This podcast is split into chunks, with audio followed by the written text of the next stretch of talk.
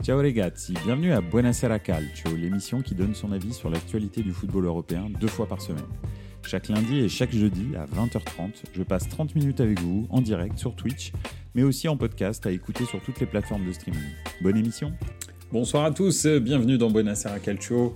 Euh, ce lundi soir, après une journée de championnat absolument extraordinaire dans tous les, dans tous les championnats européens, les grands championnats européens.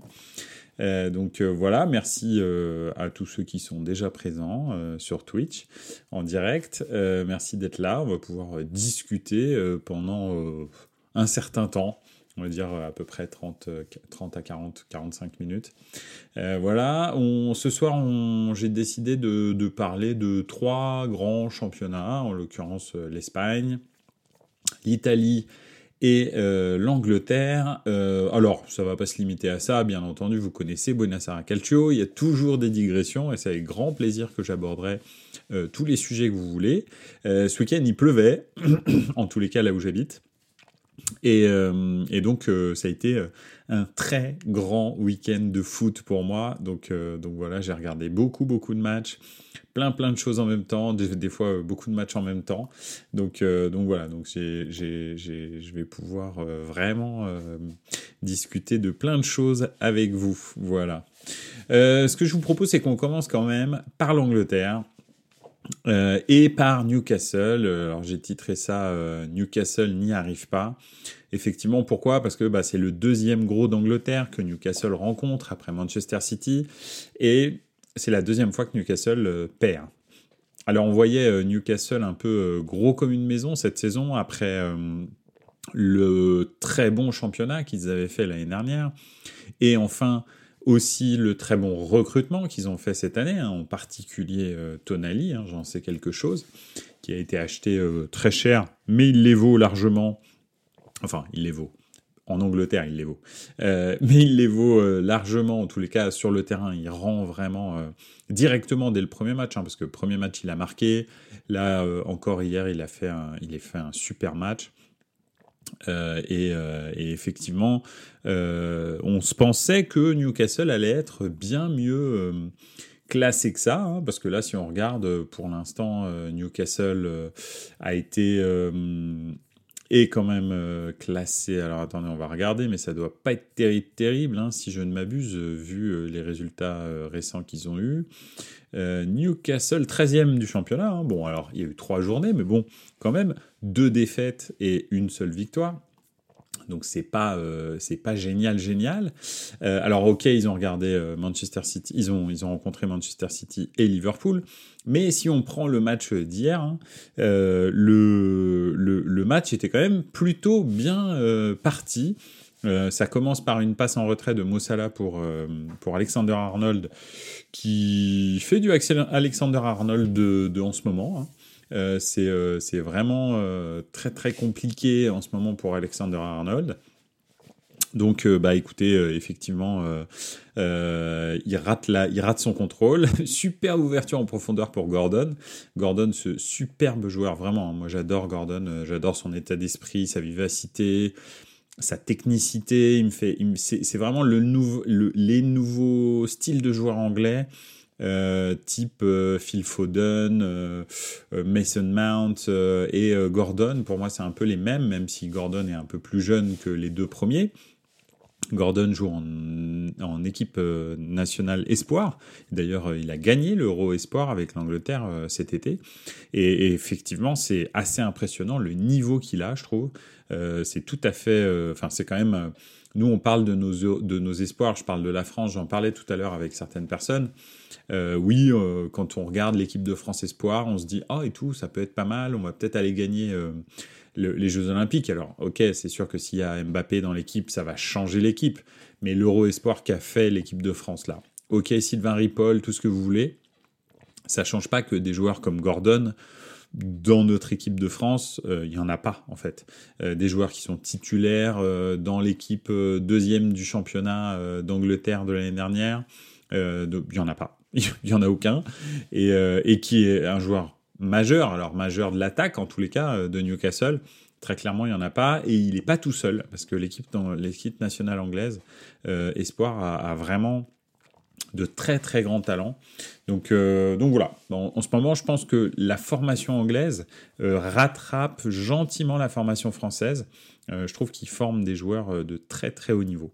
Donc, donc voilà, c'est en tous les cas mon avis personnel. Alors, hop là. Donc euh, oui, effectivement, euh, Newcastle qui marque très tôt dans le match. Et puis euh, finalement, très peu de temps ensuite, après, hein, vous l'avez vu peut-être ou pas, mais il y a cette action de Van Dyke, ou plus exactement devrais-je dire son frère, parce que Virgil Van Dyke, depuis sa blessure hein, au ligament croisé, je continue à le dire, mais n'est plus du tout le défenseur dominant qu'il était. Et là, son intervention euh, maladroite sur euh, Alexander Isaac euh, bah, fait en sorte que bah, c'est voilà, carton rouge et c'est mérité parce que même s'il essaye d'attraper le ballon, bah, en fait, ce qu'il attrape en premier, c'est la cheville de, Isaac. Il, il, lui met une balayette de l'espace et après derrière, il vient il vient il vient contester le fait qu'ils prennent un carton rouge direct, ben non, en fait, euh, tes derniers défenseurs, euh, tu mets une balayette à ton attaquant, qui partait, hein, parce que là, euh, Alexander Isaac, il allait juste lui, lui faire un petit coucou et ensuite marquer un but. Donc, voilà. Après, si on prend rétrospectivement, finalement, l'action de Virgil van Dijk a été salvatrice pour, pour, pour Liverpool, parce que je pense qu'à 2-0, il revenait pas. C'est sûr. Euh, bref, il se fait et, il se fait expulser. Euh, à ce moment-là, euh, comment Jürgen Klopp se demandait s'il allait pas sortir Alexander Arnold. Donc c'est ça qui est drôle. Finalement, bah, il fait rentrer il fait rentrer un défenseur central pour remplacer Van Dyke, mais ce même défenseur central était en train de s'échauffer pour remplacer Alexander Arnold. Donc vous voyez un peu l'ironie du sort. Bref, finalement, euh, voilà, euh, c'est euh, c'est Luis qui Diaz pardon qui qui s'en va et qui sort alors que tout le monde attend Gakpo en fait parce que Luis Diaz est quand même celui qui est le plus on va dire décisif je pense et, puis et puis le bah, le match continue comme ça. Pipovic bonjour comment ça va Ça fait plaisir de t'avoir dans les commentaires. D'ailleurs, en parlant de sélection nationale, j'aimerais bien savoir ton avis si c'est une bonne chose, Spalletti pour la nationale, et si Mancini est pas un enfoiré d'être parti comme ça. Alors effectivement,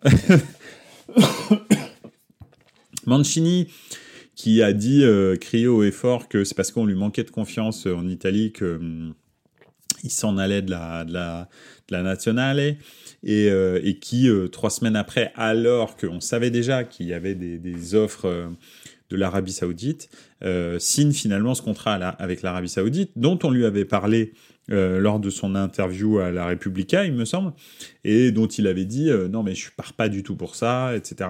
Ça change pas qu'il prend quand même 30 millions d'euros par saison, il me semble, sur trois ans, un truc dans le genre où où j'ai pas bien compris c'est 10 millions par an, mais je crois que c'est 30 millions par an. Donc donc oui, clairement, je pense qu'il est parti pour le cachet. Est-ce qu'on peut vraiment lui en vouloir? Je sais pas.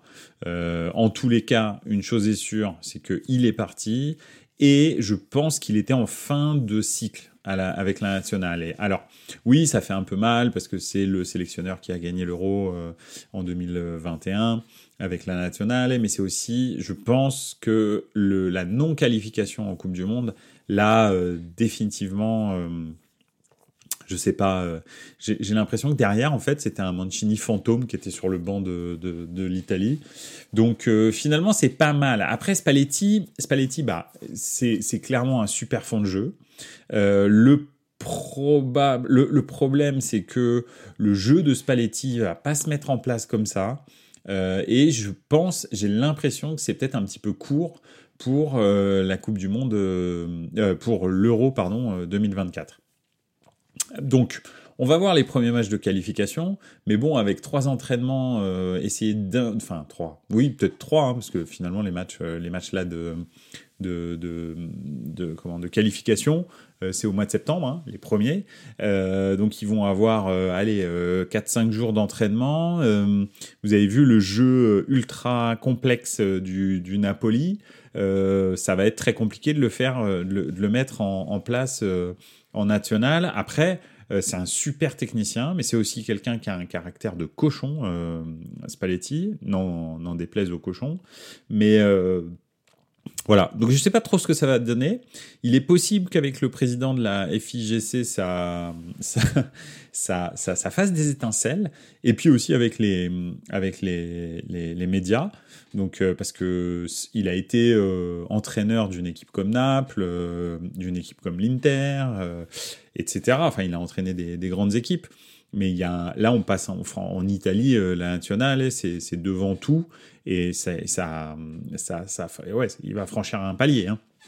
Là, la pression, euh, la pression médiatique, c'est même plus, euh, c'est plus de la rigolade, quoi. Et puis en plus, il y a une telle attente euh, avec cette Coupe du Monde, il va subir une pression. Parce que là, c'est deux Coupes du Monde d'affilée que l'Italie a ratées de façon malheureusement. alors, logique, la première est rocambolesque la deuxième parce que je pense encore que, l'Italie aurait jamais dû euh, se retrouver en barrage et aurait dû euh, gagner euh, tranquillement sa qualification lors des poules de qualif. Je sais pas ce qui s'est passé, mais bon, voilà. Enfin, si, je sais ce qui s'est passé. Énormément de manque de, réussite lors des matchs de qualif. Donc, donc oui, c'est voilà. Je pense que c'est une bonne une bonne idée pour la nationale, mais je me projetterai plus vers 2026 que vers 2024. Et j'ai bien peur que ce soit un petit peu court pour 2024. Euh, en revanche, je pense que oui, euh, d'ici, euh, allez, bah, espérons 10 mois, ce serait bien pour que l'Italie puisse défendre son titre déjà soit qualifié et ensuite puisse défendre son titre à l'Euro.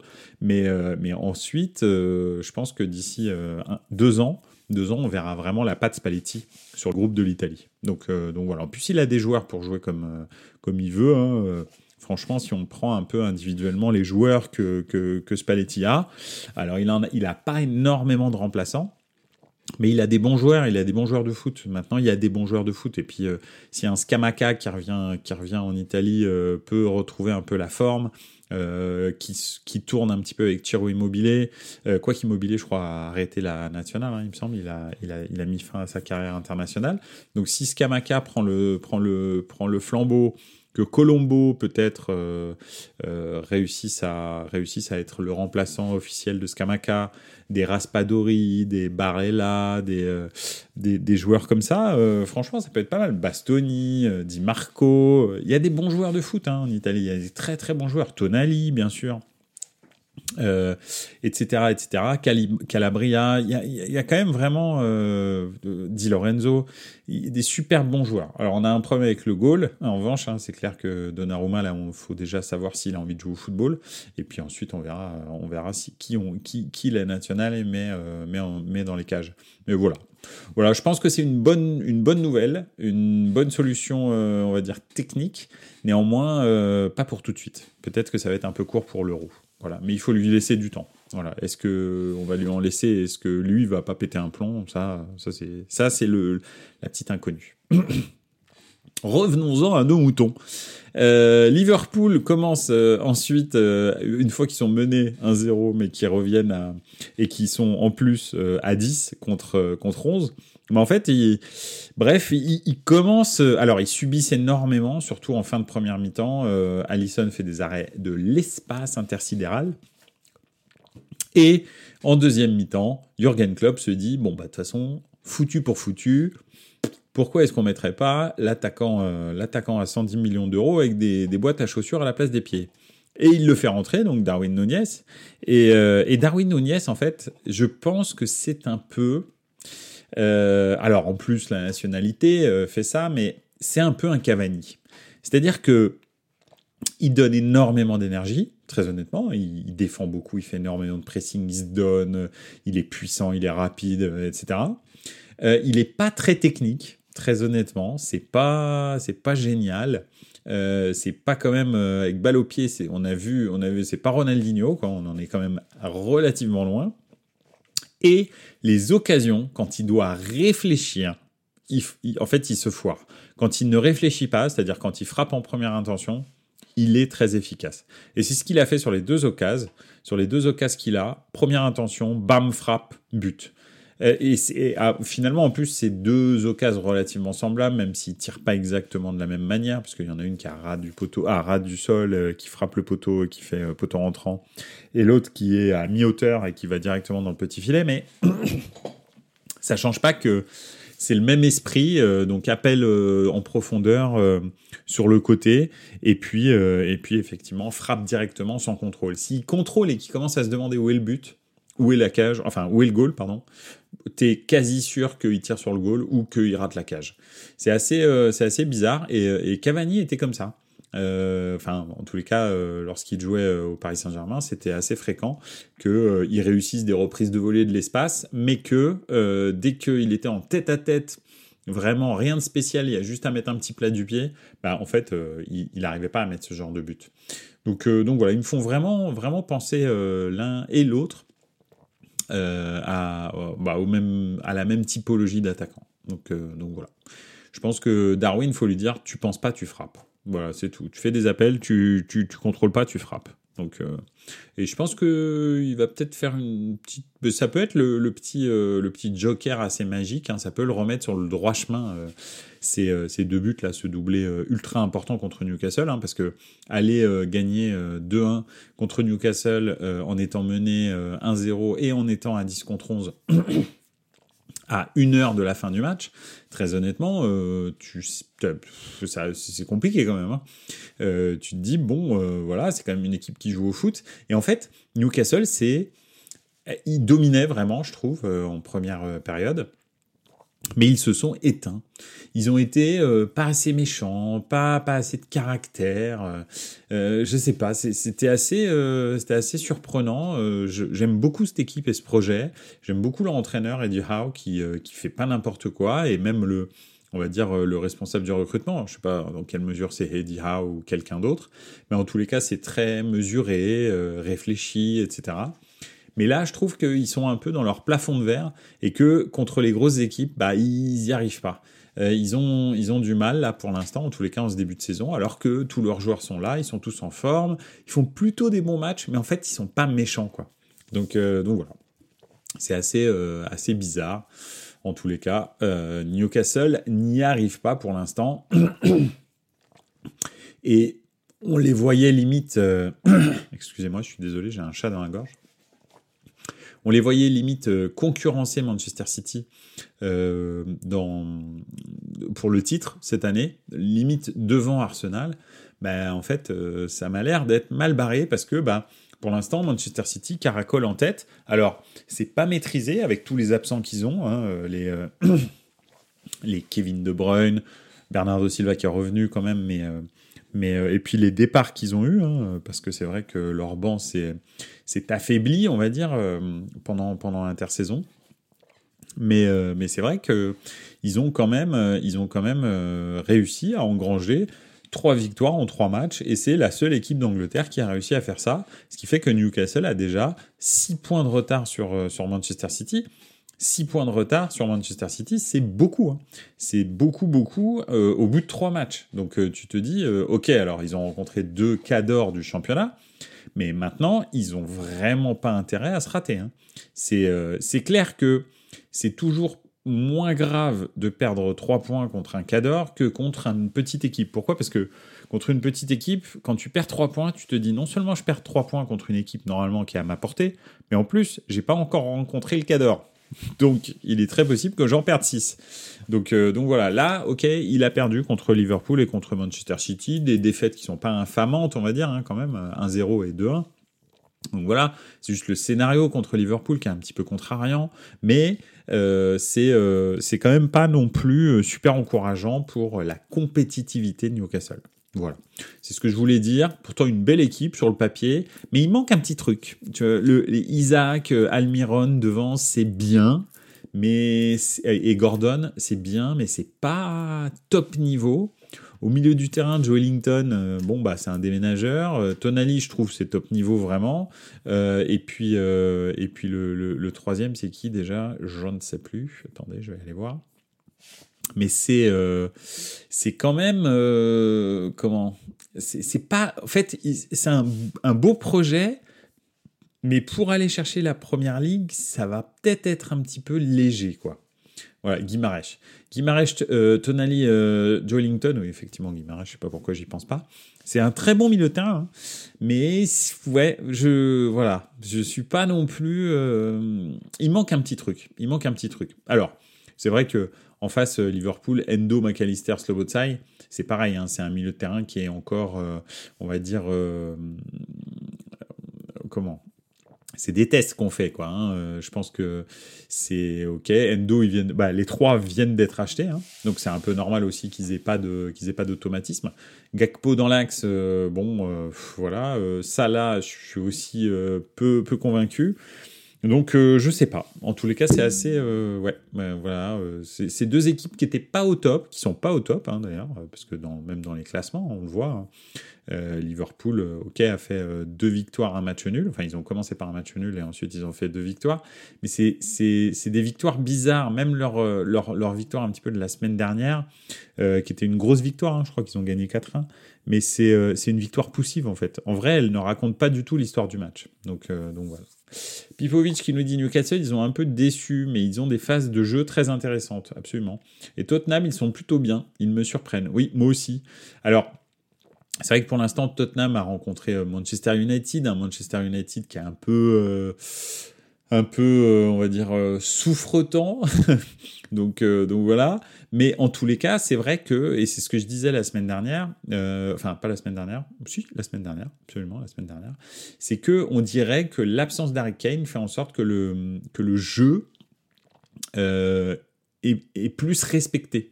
Parce que quand vous avez une énorme star comme ça, vous avez tendance à jouer sur lui par défaut, même si le jeu n'est pas forcément dans la bonne direction. Et, euh, en l'occurrence, là, maintenant, c'est parti. Et surtout, ils ont un joueur extraordinaire. Hein. on en parlait aussi, euh, effectivement, la semaine dernière. C'est James Madison. Madison qui euh, était moi, je l'ai toujours trouvé ultra bon à Leicester, j'en ai, je l'ai déjà dit, mais et là, il continue, et puis bah, là, il est encore marqué contre Bournemouth.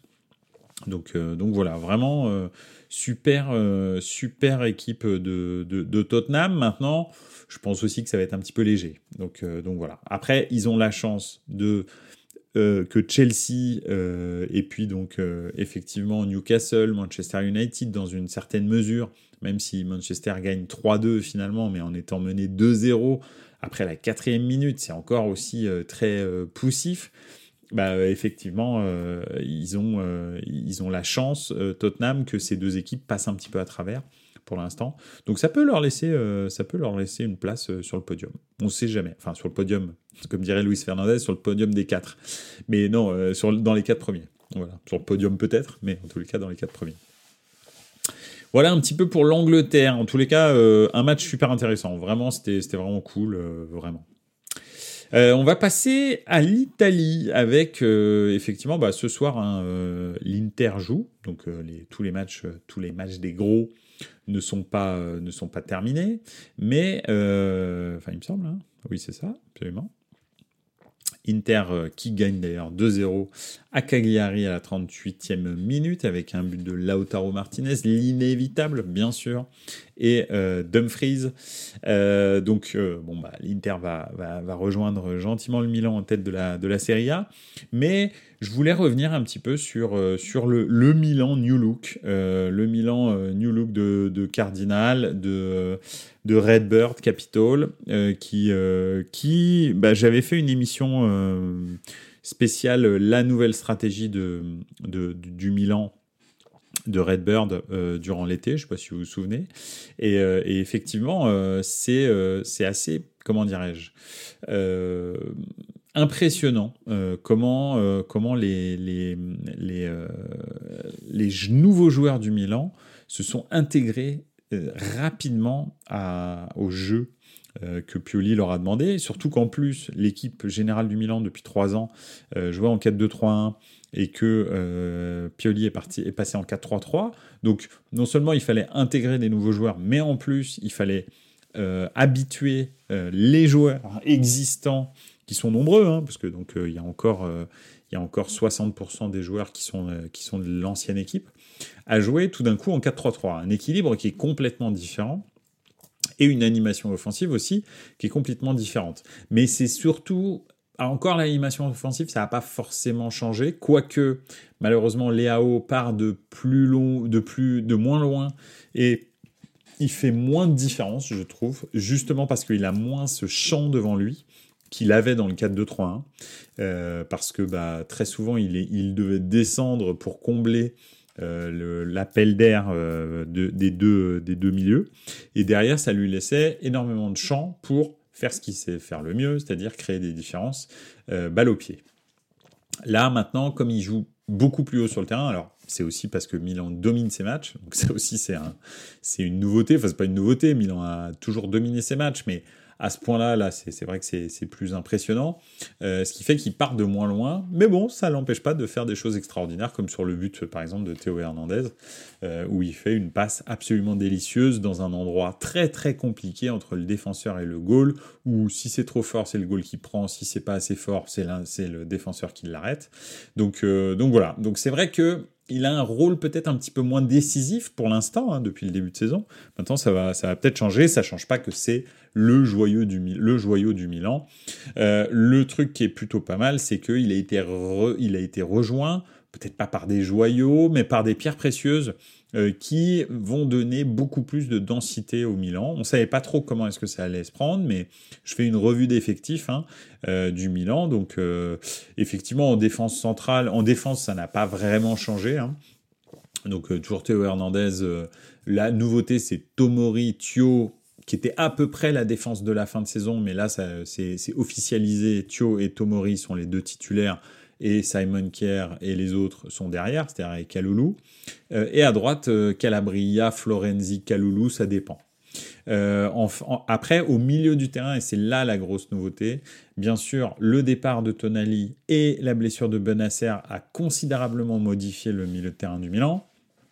Et effectivement, euh, Krunic qui avait fait une super saison l'année dernière, euh, bien meilleure même que la saison euh, du titre 2022 donc euh, pour Milan. Krunic qui euh, n'est pas un joueur génial, mais qui sait tout faire euh, dans un milieu de terrain, bien entendu, pas ailleurs. Euh, bah écoute, remplace Benasser en, en, numéro 6 et le fait très très bien, mais très très très très bien. Les gens qui n'aiment pas Krunic et qui sont supporters du Milan, je peux comprendre parce que c'est pas bling bling et c'est pas c'est pas sexy, mais très honnêtement, c'est vraiment très très bien. Euh, il est super bon en numéro 6. Euh, c'est vraiment très bien. Dans le 4-2-3-1, souvent il était un espèce de numéro 10 qui se transformait en numéro 6, euh, en fait qui glissait entre l'attaque et la défense. Là, il a un rôle beaucoup plus stable et il se projette beaucoup moins parce que on va parler des deux recrues qui font vraiment des différences. Mais d'abord, je vais lire le, commentaire de Pipovic. C'est difficile de ne pas s'enflammer en tant que supporter milanais, mais c'est clairement l'équipe la plus costaud de Milan que je vois sur le papier et sur le terrain de ces cinq dernières années. Oui, oui, c'est pas faux. En tous les cas, sur le papier, depuis le début de saison, c'est vrai que les deux matchs qu'ils ont fait contre Bologne, dont on va dire un mot après, et, euh, là contre le Torino qui nous avait vraiment saoulé l'année dernière, c'est clair que c'est impressionnant en tous les cas. Maintenant, euh, les, les, les calls hors catégorie arrivent maintenant parce qu'il va y avoir la Roma, euh, suivi de l'Inter, suivi de la Juve, suivi de la Lazio. Donc, dans quatre matchs, on saura où en est vraiment ce Milan. Mais je suis tout à fait d'accord, c'est très enthousiasmant. Depuis les 11 fantastiques, j'ai pas été aussi hypé avec, euh, avec un, mercato, mais c'est ce que je disais cet été. Euh, les 11 fantastiques, donc c'était en 2016-2017, euh, lors de, du rachat du Milan par Yong Gongli, le, le chinois. C'était 11 recrues absolument sur le papier super génial, hein, avec en, en, tête de gondole Bonucci, des, des des Borini, Chanaloglu, Conti, etc., etc. Finalement, ça a été une catastrophe, cette génération-là de recrues. Donc, ça n'a pas l'air d'être le cas là. Euh, et en particulier, un joueur qui vraiment casse tout, c'est Reinders. Reinders a des, prestations qui sont mais hors normes au milieu du terrain, surtout pour une, pour une, une vraie euh, première fois en Serie A. Euh, ce joueur jouait en, Eurodivisie, donc la Eurodivisie et la Serie A, c'est quand même une deux, deux divisions, enfin c'est pas pas le même niveau, hein, on est d'accord. Alors même si avec la Z Alkmaar ils ont été champions l'année dernière, mais Reinders est un milieu box to box ultra technique, qui défend, qui a un volume de jeu incroyable. Euh, premier match, il a couru 12 km encore hier, je crois que c'est à peu près ça. C'est vraiment un joueur hallucinant et une qualité technique de passe, mais vraiment génial. Alors c'est pas euh, pas non plus Ronaldinho, mais c'est un vrai très très bon milieu de terrain comme on en voit très très peu dans les, dans les, dans les équipes européennes. Donc c'est un vrai milieu de terrain de très haut niveau, accompagné de Loftus-Cheek, euh, qui donne, euh, bah, franchement, fait, des super matchs avec Milan, comme prévu. Euh, j'ai l'impression que l'avoir sorti du contexte, et je, l'avais dit aussi, de l'avoir sorti du contexte londonien où il avait grandi, etc., ça lui a fait beaucoup de bien. Il se concentre sur le travail, hein, parce qu'il a beaucoup moins certainement de de distraction autour de lui.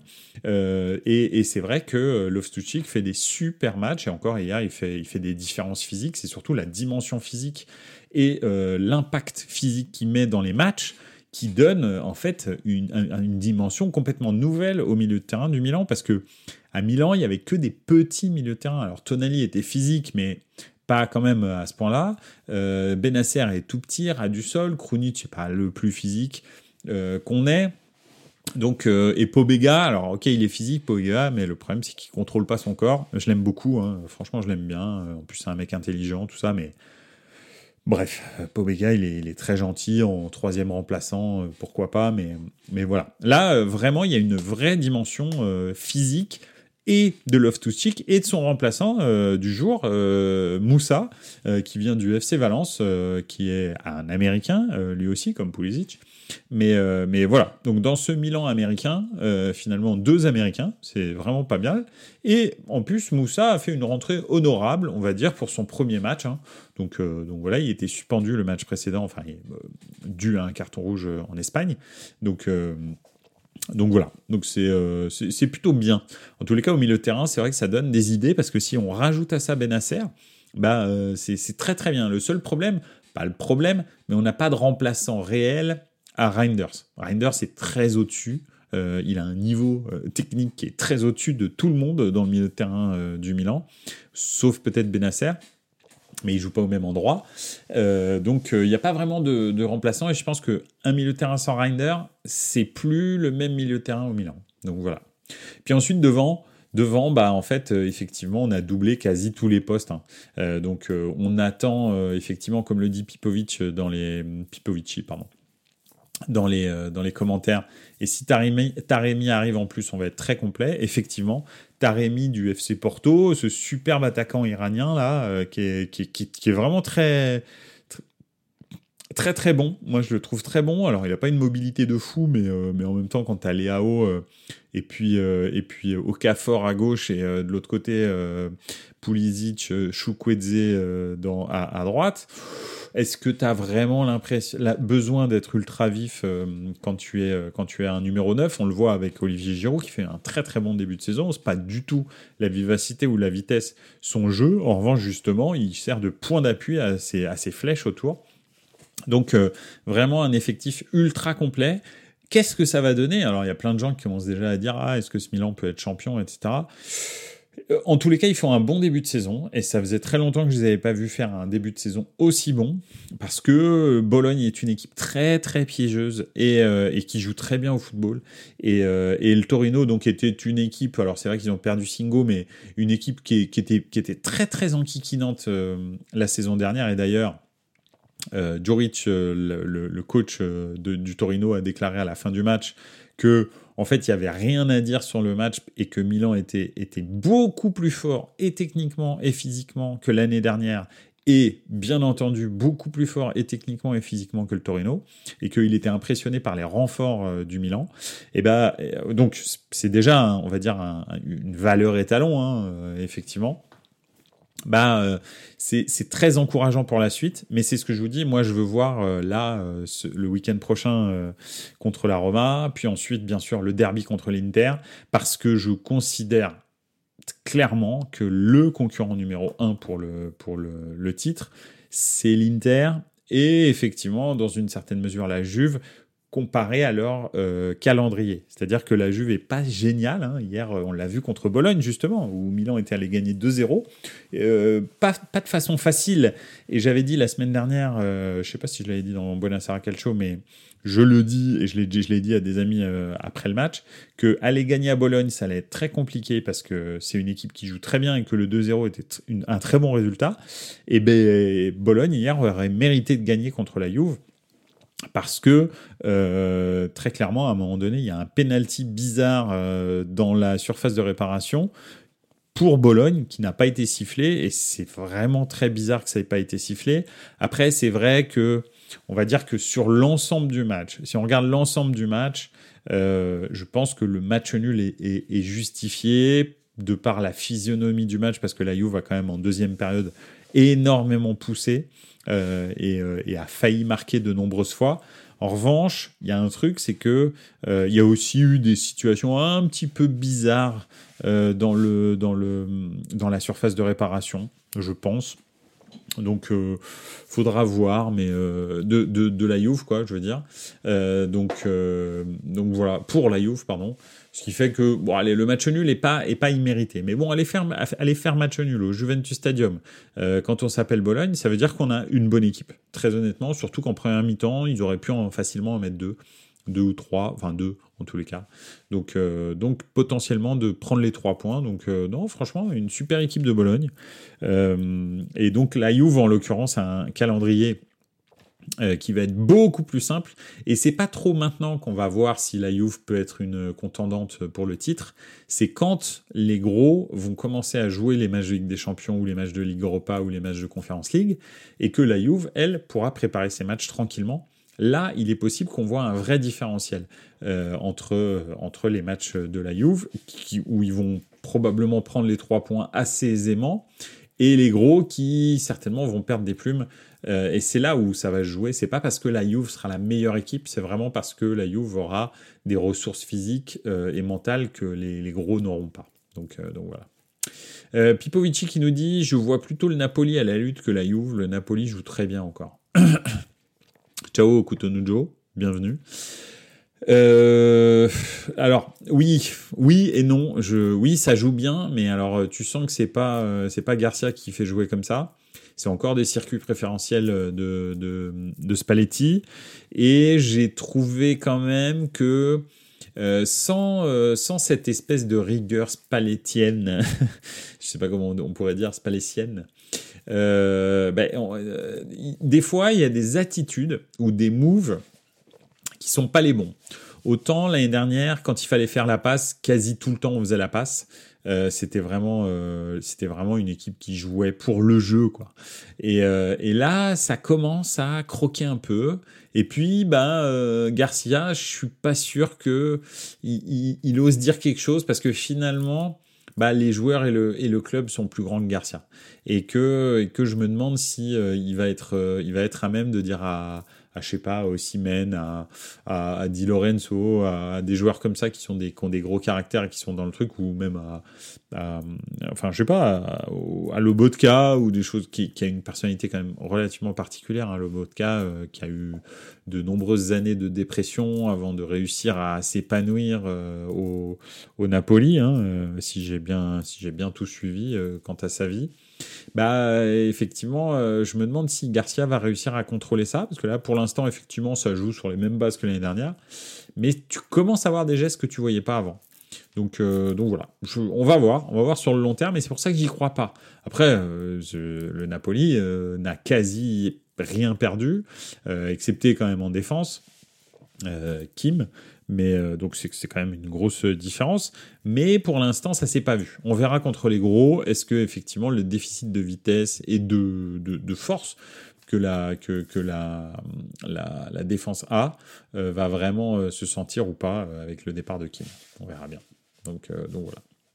En tous les cas, pour revenir au titre cru gagnante à Milan, bah pour l'instant oui. Maintenant, moi j'attends de voir contre des gros. Les quatre prochains matchs me diront qui on est. Euh, et, effectivement, si on fait des bons résultats dans les quatre premiers matchs, ça veut dire pas forcément tout gagner, mais en tous les cas, ne pas perdre contre l'Inter, gagner contre les deux clubs de Rome et faire un bon résultat contre la Juve, pareil, bah, on verra vraiment euh, là si c'est recrues et, l'intégration qu'on a fait Pioli. c'est très bien passé. Et si c'est le cas, chapeau Pioli, parce que franchement, changer et de système et 40% de tes joueurs, bravo franchement, s'il le fait, c'est chapeau. Euh, j'aurais rien, rien à dire. J'aime beaucoup Pioli comme être humain. Euh, l'année dernière, j'avais l'impression qu'il montrait un petit peu ses limites euh, tactiques. Après, en même temps, quand tu regardes l'effectif de cette année et l'effectif de l'année dernière, c'est le jour et la nuit. Quoi. On n'entend plus parler de Messias ou Salemakers. On n'entend plus parler de, joueurs comme ça où quand tu jouais à gauche, quand, quand à gauche, Léo était pas là, c'était Origi. Quoi, tu vois Donc ça, ça fait flipper. quoi. Euh, deux petits bémols, c'est Chukwueze au Cafor. Chukwueze, pour l'instant, alors c'est simple, euh, je sais plus, j'ai dit ça sur, sur X, je crois. Euh, pour l'instant, c'est un ventilateur à San Siro. Le gars court, euh, c'est tout ce qu'il fait, et en plus, il court à contre-temps. quand il a la balle, il fait strictement rien excepté faire une passe en retrait. Donc, on dirait Bakary Sanya. donc ça fait un peu flipper parce que bah, Villarreal c'était pas ça. Après à Villarreal, il provoquait énormément, il faisait des grosses différences, mais il n'était pas très efficace. Ça, c'est vrai. Donc, euh, j'avais l'impression, j'avais l'espoir qu'en Italie, on lui apprenne l'efficacité. Là, pour l'instant, il fait plus aucune différence. Donc, est-ce qu'il est en préparation physique? Est-ce qu'il est en acclimatation? C'est possible. Hein. Donc, euh, voilà, bon, même si l'Espagne et l'Italie, c'est quand même pas passé de passer de l'Espagne euh, au Danemark, quand même. En termes de culture, on est quand même relativement proche. Enfin, je veux dire, même euh, climat, etc., euh, etc. Horaire, façon de vivre, tout ça. Même si, bien sûr, il y a des différences on va dire énorme entre l'Italie et l'Espagne, mais c'est quand même pas, c'est quand même pas, euh, voilà, euh, hein, passer de, je sais pas, euh, passer de, de Lecce à, à Newcastle par exemple, ça, ça, peut piquer, je peux comprendre, mais ça là, quand même. donc voilà, et au Cafor pour l'instant, bah très inexistant. il court, mais il se passe rien. Il n'est pas dans les bons appels. Il comprend pas encore le jeu, ou alors, ou alors Milan n'a pas compris comment l'utiliser, ça c'est possible aussi. Et puis à chaque fois qu'il rentre, euh, un coup c'est pour Olivier Giroud, un coup c'est pour Léao. Alors là, en l'occurrence, il est rentré à la place de Léao parce que Léao avait pris un mauvais coup. Euh, donc, bon, je sais pas, bénéfice du doute, mais pour l'instant, ces deux recrues sont pas bonnes. Autant Moussa, Moussa a fait une rentrée relativement bonne, il a fait des bonnes différences et tout, des bonnes passes, tout ça. Autant, euh, autant euh, au Cafor, euh, pour l'instant, c'est euh, zéro pointé. Et j'étais pourtant super hypé par ces deux recrues, limite plus que par Pulisic, alors que Pulisic fait des matchs absolument incroyables. Vraiment, je pense d'ailleurs que si on y pense, c'est probablement depuis les deux matchs, sur l'ensemble des deux matchs, le meilleur milanais. Donc, donc vraiment, franchement, avec Reinders, peut-être. Mais honnêtement, Pulisic, incroyable impressionnant. Il marque encore là, mais il marque, mais surtout, il est au départ de l'action. Ok, il, conclut, mais c'est surtout les départs de l'action, l'activité les, incessante de pressing, de, etc. Il amène en fait l'intensité de la première ligue en Serie A. Euh, Loftus-Cheek aussi. Euh, c'est, ça, ça c'est vraiment plaisant. Donc, euh, donc voilà. Comme à gauche, c'était déjà rock'n'roll au niveau intensité avec Théo Hernandez et Léao.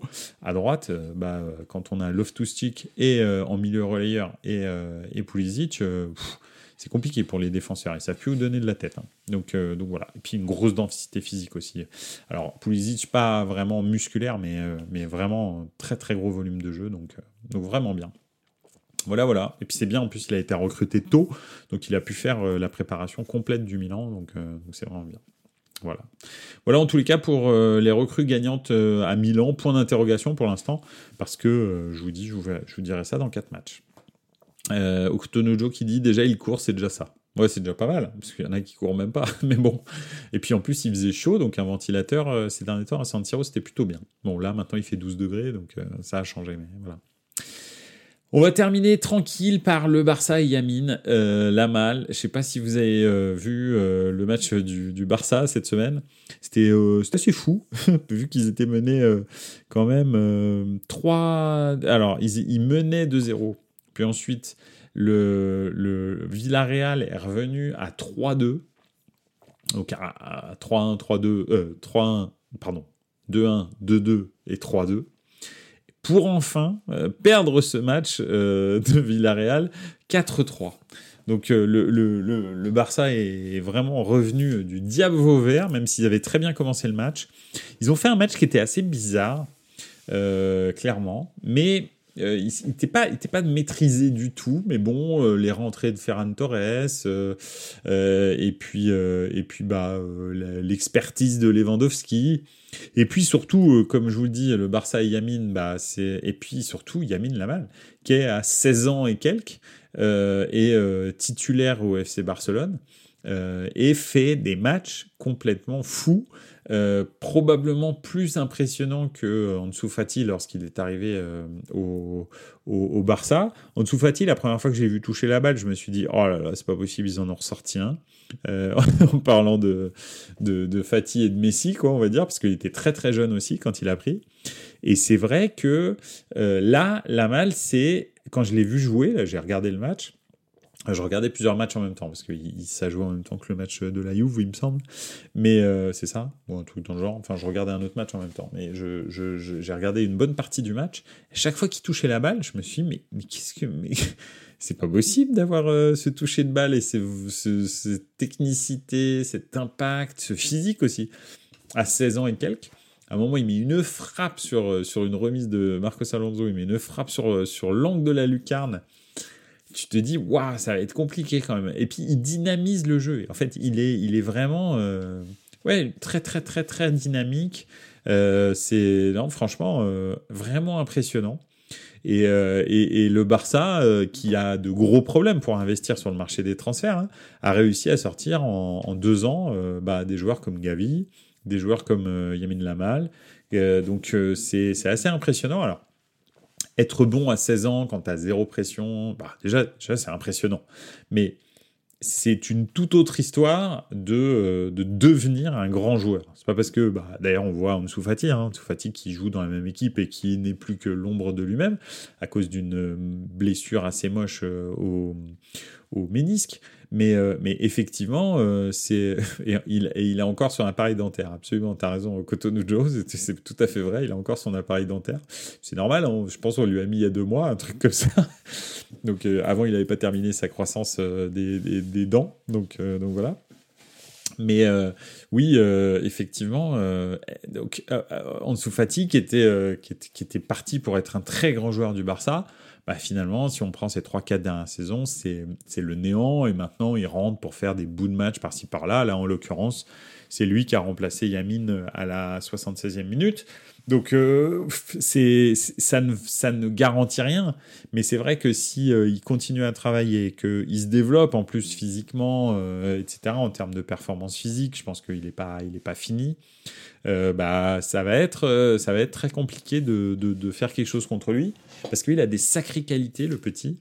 Et, et, c'est vrai que le Barça a vraiment besoin de ça parce que, parce qu'en fait, si, sa formation n'assure pas, bah, ils ont beaucoup de mal à recruter des grands joueurs. Euh, bah, alors, des fois, ils font des, dingueries pour recruter des Lewandowski, Gundogan, euh, etc mais euh, ils sont plus compétitifs sur, euh, sur les, têtes d'affiche que, par exemple, le Real peut recruter. C'est-à-dire que le Barça ne peut plus recruter un joueur comme Bellingham, par exemple, pour 110 millions. C'est impossible. Donc, donc c'est, c'est, ça la réalité. Alors qu'avant, le Barça s'alignait sur tous les gros joueurs, avec des, des, des, des, transferts et des salaires qui étaient de l'espace. Donc c'est soit euh, des joueurs comme Lewandowski ou Gundogan arrivent en fin de contrat, veulent bien euh, aller au Barça parce qu'ils vont prendre un gros salaire et une grosse prime à la signature, et puis sont plutôt en fin de carrière plutôt qu'au début, en ce moment, plutôt que des, joueurs euh, top, top prime quoi. C'est pas, c'est plus des joueurs qui vont au Barça, les joueurs top prime. Ils vont, ils vont en Angleterre, ils vont, espérons pas en Arabie Saoudite, mais bon, pour l'instant, euh, ils vont en Angleterre, ils vont dans, au Paris Saint-Germain, et encore, même pas d'ailleurs. Bon, en fait, ils vont en Angleterre, ou ils vont au Real, en gros. N'y a pas 36 000 solutions. Euh, et euh, s'ils coûtent moins de 100 millions d'euros, ils vont au Bayern, en gros. Donc c'est un petit peu ça le, le truc. Donc, donc voilà, donc très très bien la relève du Barça. un match vraiment très enlevé. Moi j'adore Villarreal. Je trouve c'est, enfin j'aime bien cette équipe là en, Espagne. Je trouve c'est une euh, Okutonujo qui, qui dit ils peuvent recruter des Martin Braithwaite. Ouais, tout à fait. Mais Martin Braithwaite Prime. Donc, quand même, on est quand même dans le, dans le haut du chapeau du, du Martin Braithwaite. Donc, euh, donc oui, mais c'est euh, ouais, ouais, c'est à peu près ça. tu as tout à fait raison. Euh, le Barça peut plus s'aligner sur des, sur des très gros joueurs et des très gros salaires. il, il, donne encore des gros salaires, mais c'est au prix d'efforts surhumains. De je te vends les ovocytes de mes joueurs dedans, euh, dedans 50 ans. Quoi. Donc euh, ils sont obligés de, de, de, de d'hypothéquer le futur de leur club en vendant par exemple les droits télé sur 25 ans. un quart, des, un quart des, des, droits télé pendant 25 ans et hop, ils récupèrent 600 millions d'euros. Et c'est comme ça qu'ils peuvent se construire un effectif. Donc c'est assez compliqué quand même. Mais bon, en tous les cas, ils s'en sont sortis et c'était assez miraculeux parce qu'à un moment donné, quand, euh, Villarreal euh, gagnait 3-2, le niveau de jeu, tout, rien n'y était. L'état d'esprit, etc., rien n'y était. Et j'avoue que euh, le Barça de cette année m'impressionne pas. Parce que là encore, ils s'en sont sortis par, le miracle. Mais c'est c'est pas depuis le début de saison, c'est pas génial. Hein. C'est pas franchement franchement génial. Donc, euh, donc voilà, je suis pas, je suis pas ultra convaincu euh, par le, Barça de, cette année. On verra, euh, on verra comment ça va se mettre. Mais c'est vrai que c'est pas non plus, c'est pas non plus fou. Et puis quand tu regardes le, le, le banc, bah c'est pas non plus ouf ce qu'il y a sur le banc. Ok, bon, il y a, y a, a comment? Il y a Ferran Torres, mais bon, c'est pas génial non plus. Eric Garcia à la place de Christensen, mais bon, est-ce que c'est vraiment meilleur? Je, je suis pas sûr. Et puis après, euh, bah, il n'y a pas, il y a pas, il y a pas grand chose. Alors, euh, il doit certainement y avoir des blessés. Enfin, en plus exactement, j'espère pour eux, parce que, euh, parce que ça, ça, en tous les cas, ça ne me, ça, ça ne me, dit rien qui vaille pour le, pour le Barça. Maintenant, c'est vrai que le Real est la seule équipe à avoir fait trois victoires en trois matchs en championnat d'Espagne. Mais en même temps, euh, de, qui plus outre, mais non des moindres, euh, ils ont euh, un blessé par semaine à peu près. Donc là, ils ont perdu Vinicius pour un certain temps, je crois que c'est six semaines, une blessure musculaire. Ils ont perdu donc Courtois, ils ont perdu Militao. ça commence à devenir très compliqué parce que le Barça a, pardon, le Real a une très bonne équipe, un très bon 11 voire un 12, voire un 13, voire un 14, mais pas beaucoup plus, en fait. Sur le banc, après ça, en plus, euh, Asensio est parti, euh, etc., bah, il n'y a pas grand monde. Encore là, ils ont gagné contre le Celta avec un but de Jude Bellingham, encore une fois, mais à la 81e minute, dans un match euh, qui n'était pas super maîtrisé. Donc, ouais. Voilà, l'attaque Rosselló, Rodri Rodrigo. Et puis à gauche, euh, je sais plus qui c'est qu'ils avaient mis, mais euh, qui est-ce qu'ils avaient mis à gauche? Euh, Attendez que je regarde ça parce que c'était marrant. vu, que, vu que Vinicius est blessé, hein, c'est pour, pour ça que je vous dis ça. Vinicius, alors Vinicius s'est blessé et ils ont fait rentrer ils ont fait rentrer. Bah ouais, ok, alors. Donc il jouait même pas en fait. Ah oui, d'accord, ok. Il, a mis une, il a émis une attaque Vinicius, euh, Vinicius Rodrigo et il a fait rentrer Rossellou à la place de Vinicius. Donc après ils sont, ils ont basculé avec un espèce de, euh, ouais, ok. 4-3-2-1, quoi, avec Jude Bellingham et Rodrigo euh, derrière Rossellou. C'était pas, ouais, c'était pas génial. Avec euh, Kamavinga qui a fait en revanche un très bon match, lui, vraiment. Chouameni, pas du, enfin, vraiment pas bon. Euh, Luka Modric est rentré à la 73e d'ailleurs pour le, pour le remplacer. Valverde, plutôt consistant. Et, puis, puis voilà, c'était pas, ouais, ouais, effectivement. Kamavinga qui se fait remplacer par Kroos. Et c'est un peu lui qui débloque euh, le, le jeu euh, Kroos, en fait, quand il rentre. Il essaye de faire tourner Ancelotti, je pense, mais j'ai pas l'impression que ça marche vraiment. Donc voilà. Euh, Cotonou qui revient sur le Barça. Ils ont hypothéqué la Sagrada Familia aussi, je crois. Peut-être, c'est possible. Faudrait voir. Et enfin, les victoires du Real, c'est très possible. Sans Bellingham, ils auraient fait des nuls. Effectivement, c'est vrai. C'est vrai que Bellingham, pour l'instant, euh, lui, il justifie euh, bien son transfert. Euh, mais bon, c'est pas c'est pas génial et ben en même temps ils ont quand même beaucoup beaucoup de blessés et puis Ancelotti oui donc a décidé de faire tourner ses vieux entre Kamavinga, Chouameni, Kroos euh, et euh, Modric. il essaye de pas mettre Kroos et Modric à chaque match. Donc, bah, pour les faire durer toute la saison, hein, il a tout à fait raison. Mais le problème, c'est que quand ils sont pas là, bah, c'est pas terrible, et en particulier Chouameni. Chouameni, honnêtement, moi, je suis pas, je suis pas convaincu là. Pourtant, sa première saison était super bonne hein, quand il gagne la Ligue des Champions. Mais voilà. Euh, Carlos en Vinicius, il va ressortir le sapin 4-3-1-2 du Grand Milan avec Bellingham en 10. Ouais, pourquoi pas. Ça peut être. Euh, c'est à peu près ça qu'il a fait hein, quand il a fait rentrer euh, Rossellou. Il a fait un espèce de sapin de Noël en 4-3-2-1. Donc, euh, donc voilà. Je pense qu'il va. Je sais pas exactement comment ça va se mettre, mais il est très possible que effectivement euh, notre cher Carletto euh, reparte euh, sur ses bases solides de, du Milan des années 2000. C'est très possible. Voilà, en tous les cas, le, Barça, Yamin Lamal, si vous l'avez pas vu jouer encore, s'il vous plaît, allez le voir, parce que c'est vraiment cool. C'est vraiment très très sympa de, le voir jouer, c'est frais, c'est et puis c'est hallucinant il a 16 ans. Donc franchement, très très bon joueur et il se prend mais alors zéro la tête. Hein. Il, ne, ne, joue au foot. Il joue au foot. Et c'est très agréable à voir. Euh, euh, donc voilà. Vous connaissez mon amour du Barça. Hein. Je suis suis pas vraiment un super fan de ce joueur, de ce club. Euh, mais ça change pas que quand ils font des choses bien, euh, je le dis avec plaisir. Et là, Yamin, il, il, il est vraiment réjouissant à regarder. Donc voilà. Voilà, bah écoutez, ça a été un plaisir encore de passer tout ce temps euh, avec vous. Euh, bah, on a passé 55 minutes ensemble. C'est bien, il y avait plein de trucs à dire. J'espère que ça vous a plu. En tous les cas, moi, ça m'a fait plaisir que vous participiez dans les, euh, commentaires. Merci à ceux qui étaient là, Okutonujo, Pipovici. Revenez quand vous voulez. Et puis n'oubliez pas, bien sûr, vous pouvez, euh, vous pouvez retrouver Buonasera Calcio euh, sur la chaîne YouTube de Buonasera Calcio, euh, qui est le plus gros média de Buonasera Calcio, plus gros ou le moins petit, je sais pas, faut voir. et puis, et puis bien sûr, toutes les plateformes de streaming, Apple Podcast. Spotify, Deezer, etc., etc., Google Podcast, quoi, enfin toutes les toutes les plateformes, on est dessus aussi, bien sûr. Et n'hésitez pas, encore une fois, à me contacter sur euh, X et sur euh, Instagram pour qu'on aborde certains sujets dans Buonasera Calcio ou qu'on discute foot, tout simplement. Voilà. En tous les cas, merci encore, merci de votre soutien et euh, c'est toujours un plaisir d'être avec vous. À jeudi, pourquoi? Parce que jeudi, il y a les barrages de la Ligue des Champions retour dont deux matchs palpitants, Glasgow Rangers, PSV Eindhoven et et le deuxième, je ne l'ai plus, mais il était très très bien. Ah oui, Galatasaray contre Molde.